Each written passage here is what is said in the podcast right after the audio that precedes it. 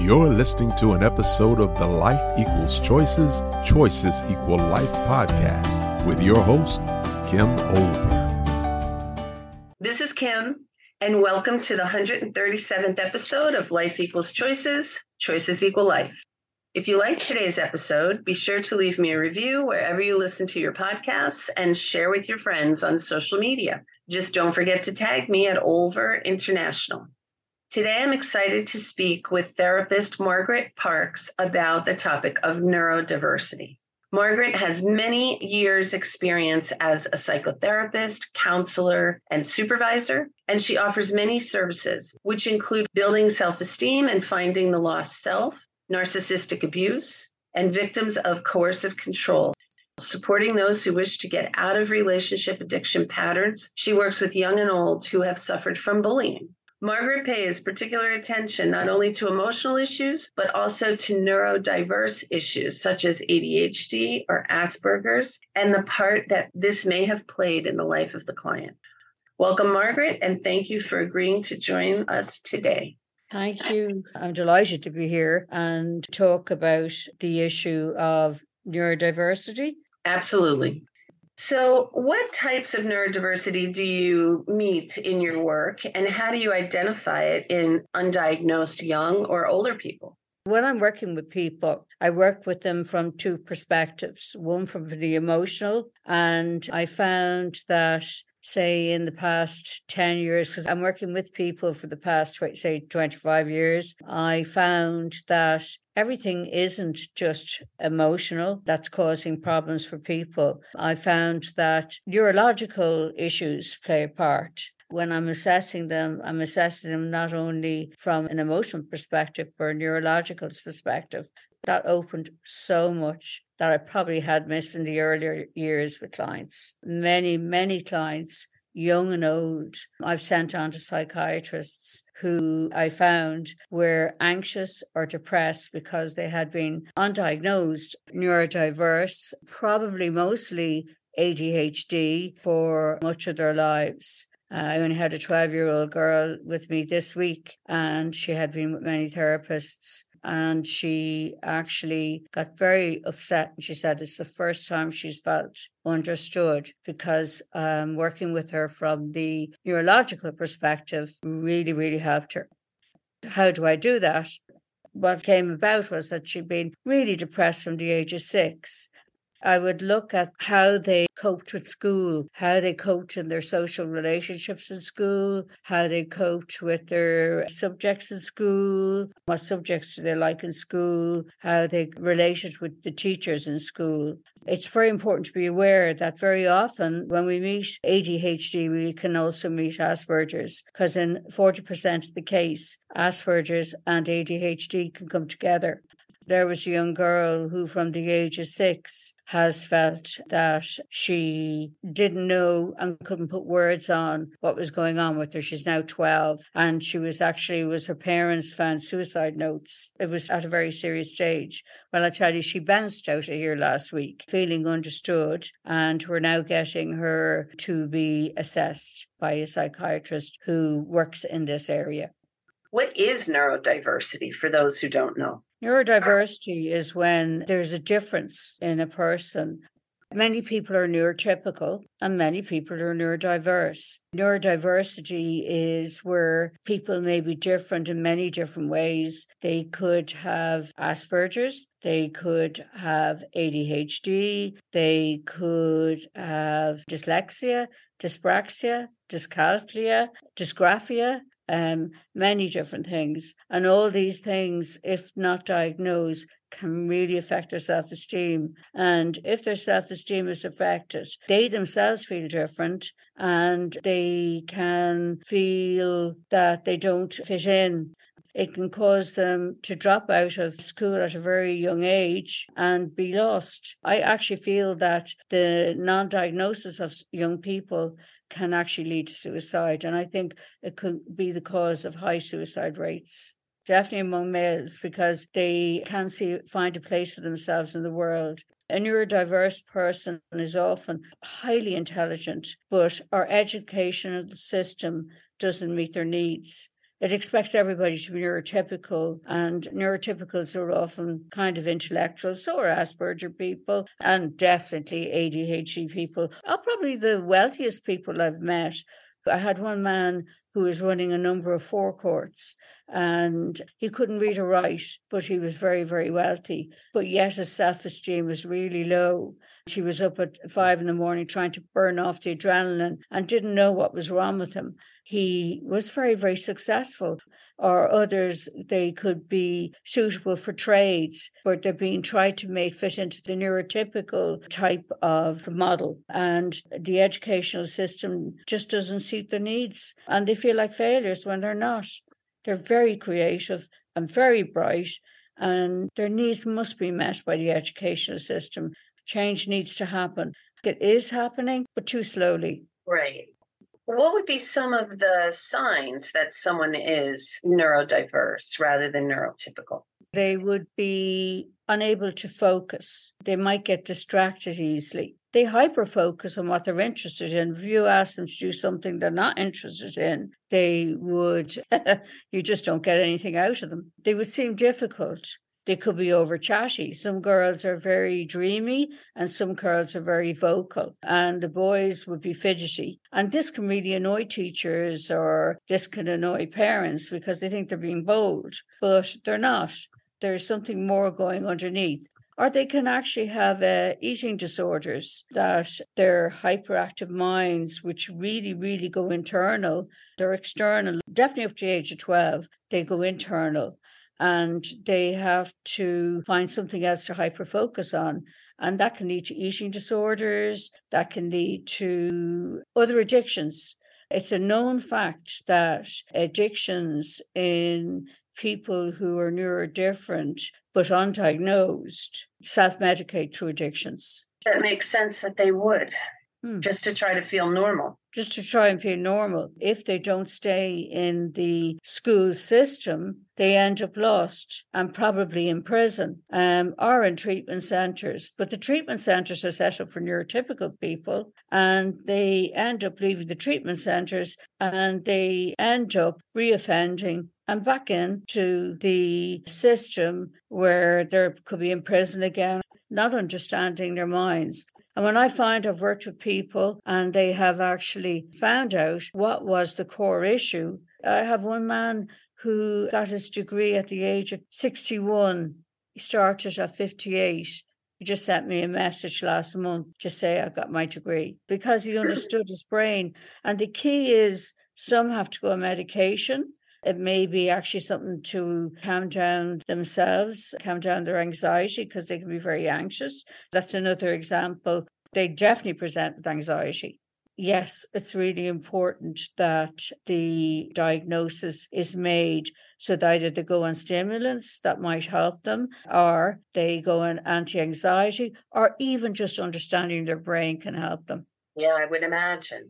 You talked a little bit about being neurodiverse would affect the life of a person if not diagnosed. Are there other things you would add to that other than the anxiety and potentiality for suicide? Obviously, they can get into trouble, but also they can be really successful. Some of them, if they are nurtured in the right way in their home environment, very often you'll find that one of the parents are also neurodiverse the parent who is neurodiverse might understand them. And if they understand themselves and they have children, they will be able to help their own children get what they require to actually achieve their potential in life. It can really affect not only the parents of the child, but also the next generation if understanding is found. And I've actually tracked it back previous generations.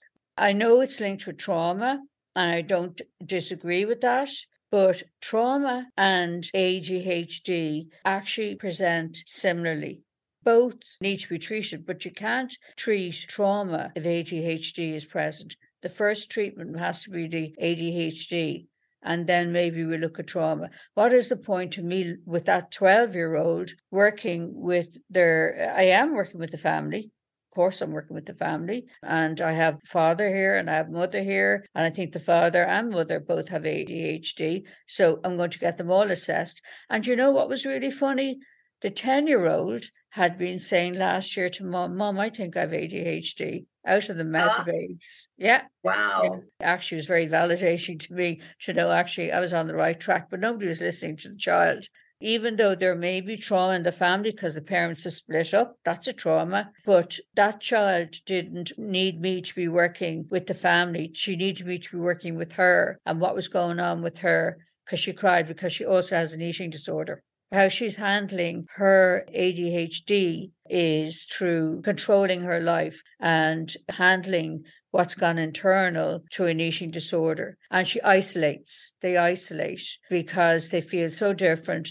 The kids in school can see that difference and they end up being bullied Mhm. because they can see their vulnerability. It's like when there's a vulnerable person, say there's a, a person who has a tendency towards bullying or narcissism, the person who's vulnerable is like honey, and the narcissist is like the bee, and the bee is attracted to the honey. Therefore, she trusts nobody and she's alone all day, every day.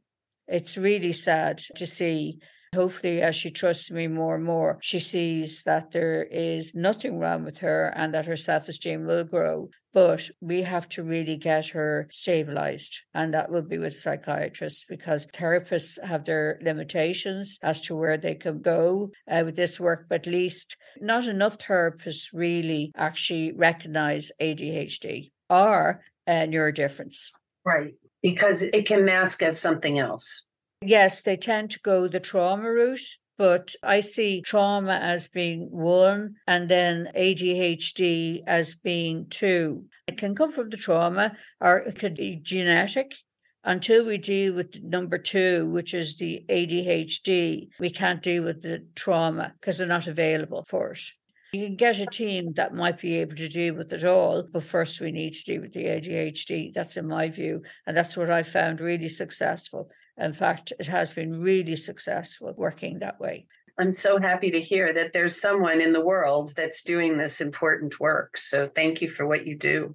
I'm interested because I'm always interested in relationships. So you did say up until 12, the child would probably be inner focused, but then they find something outside to really focus on. Do you find that that can translate into relationships that they're hyper focused on and perhaps become oh, codependent? Absolutely. Very, very good question. A huge change happens from 12 when they move from primary school to secondary school. In junior school, they're kind of protected. Everybody is doing everything for them. Whereas when they go to our secondary school, they're left more to their own devices. But because they are poor self managers and they are poor at planning and uh, managing their time, and now suddenly they have to perform, and also the hyperactivity has gone internal and their brain has become more busy, they actually become more unwell and they actually see everybody else around them performing and they're in the wrong subjects because if they were in subjects that actually had gave immediate results they need immediate results they were in subjects that were creative something like maybe even trades it could be haircutting, it could be technical graphics, could be a whole load of activity type subjects they tend to do really well in where they don't have to sit in the one place. Often school feels like a prison. If every child was assessed to assess their needs and those needs were met, maybe every child would stay in school and their potential would be achieved. So, yes, that move can make them feel that they're stupid. That can lead them to wanting to please people. I see pleasing people to get external validation as being a bit codependent. I myself I'm recovering codependent. I would have looked for external validation to get my sense of self. They either become the class clown to get approval, but meantime, they're crumbling inside and their self esteem is getting lower and lower and lower. Eventually, often by the time exams come, they're near breakdown. They can stay maybe until the whatever the exam is before the final exam. We call it her junior cert, and then they drop out. That's when the addictions really start. It can be hash, it can be definitely the eating disorders really up. They feel like they're lazy or they're stupid because they're not able to do what the intellectual, maybe neurotypical seem to be able to do, but they're brighter, often brighter. And it's just those skills that they have are not brought out. The parents need to watch out for this and give them what they need. Do you also find that self harm is an issue? Absolutely, yes. That relieves pain just as bulimia does. I know of one person who would get sick 40 times until they bled. And that's again bleeding, it's self harm. All that takes their mind off their feelings of what's really happening in their world. It takes up their time and they don't have to feel. They get cut off from their emotions um, as they say, the longest journey is from here down to here. So they don't have to feel from here down to here because they're up in their head, not feeling. Um, and they're not coming home and telling mom or dad what they're feeling because they don't know anymore. They've become numb. And if they've gone into the anorexia phase, they've really, really become very numb and lost, really lost. You mentioned that schools need to change so they can meet the needs of the neurodiverse. What would some of those changes entail? I hear that in countries like the Netherlands uh, and Denmark, they assess a child at a very young age to see what that child needs from an educational point of view. We also have one or two schools here where the child dictates what they learn. So they're listening to what the child is directing the adults towards to have their needs met. They're growing, those schools are here, that the child is listened to. I heard of a child who said, you know, and he was a very bright child, but you know, your maths curriculum stinks. And the headmaster was disgusted instead of saying, In what way does it not work for you? More listening to the child and what the child needs. So if a child isn't performing, ask ourselves why. It's the system that's not performing. Right. If we assess every child at a very early stage, then maybe know what their needs are and really keep on top of how they're performing and what's not working for them and meet with them and see what they need and give them what they need. It will save us a lot of money in addictions and people having to go into prison and then the sad ending of suicides. We had an article in our paper that I read only yesterday and they said treatment centres don't work. People go in feeling bad and come out feeling bad, right? So what's happening? I gave a course in a treatment centre and they said that the people in the treatment centre didn't stay easy. And I said, were they ever assessed and what happens is people are assessed to dyslexia level, but seems to stop there. And there's a real similarity if you look at them at the breakdown of the presentations of similarity between ADHD and dyslexia. But they seem to stop at dyslexia. And I don't know whether it's cost, but they don't continue on to ADHD, where the actual help can be given via understanding the brain or medication or whatever. I love the points that you made. I think the first thing you do with someone that you're working with is helping them understand that there's nothing wrong with them and that there is hope. And those are two things that I know are incredibly important in treatment. So I'm just thrilled that you're out in the world doing this work. We've come to the end of our time, but I want to give you the opportunity if there's something you'd like to add that we haven't talked about. Well, just that I want to say is that they are very bright people. When nurtured, particularly if they haven't been in the family, they can achieve so much. And you know what? Steve Jobs was ADHD, and look what he achieved. They are often the most successful in business when they actually get somebody in that actually makes up for the areas that they're weaker in what they can achieve is just amazing. They blow my mind away when I meet them. I imagine um, Albert Einstein was neurodiverse as well. Yeah, they solve the problems that the neurotypicals can't. Yeah, pretty amazing. And I think that's a nice note to finish on. So we need to actually really support them to achieve their potential. I love that. Thank you. Do you have anything coming up you'd like to tell our audience about? A workshop, a book? I actually am just recovering from a knee replacement and I haven't been too well. I used to give uh, courses, uh, it would have been more on uh, narcissistic abuse. And uh, this is an area that has really, um, I have two areas working in narcissistic abuse and helping people. Again, it's building self esteem. And this is again building self esteem. So there is a connection. I will be giving courses in the future online, but I'm healing myself first. I actually do work online. My name is Margaret Parks. I'm under margaretparks.ie, mparkstherapy.ie. Okay, I'll put that in the show notes so people can reach you.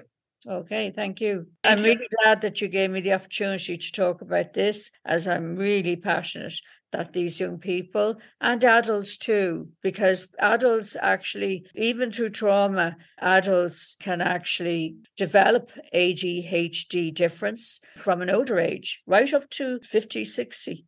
I don't think people know about that. It's really great that support be given to anybody who really needs it. Well, thank you very much. I've appreciated your time and I'm so glad that you were able to join us. Thank you for having me. I hope you enjoyed today's podcast and remember to leave a review and share with your connections on social media.